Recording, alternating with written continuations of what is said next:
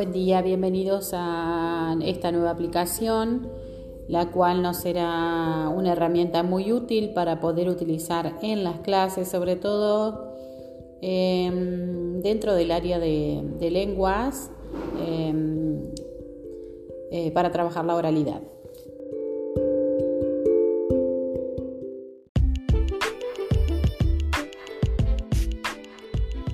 Seguimos probando con esta nueva aplicación.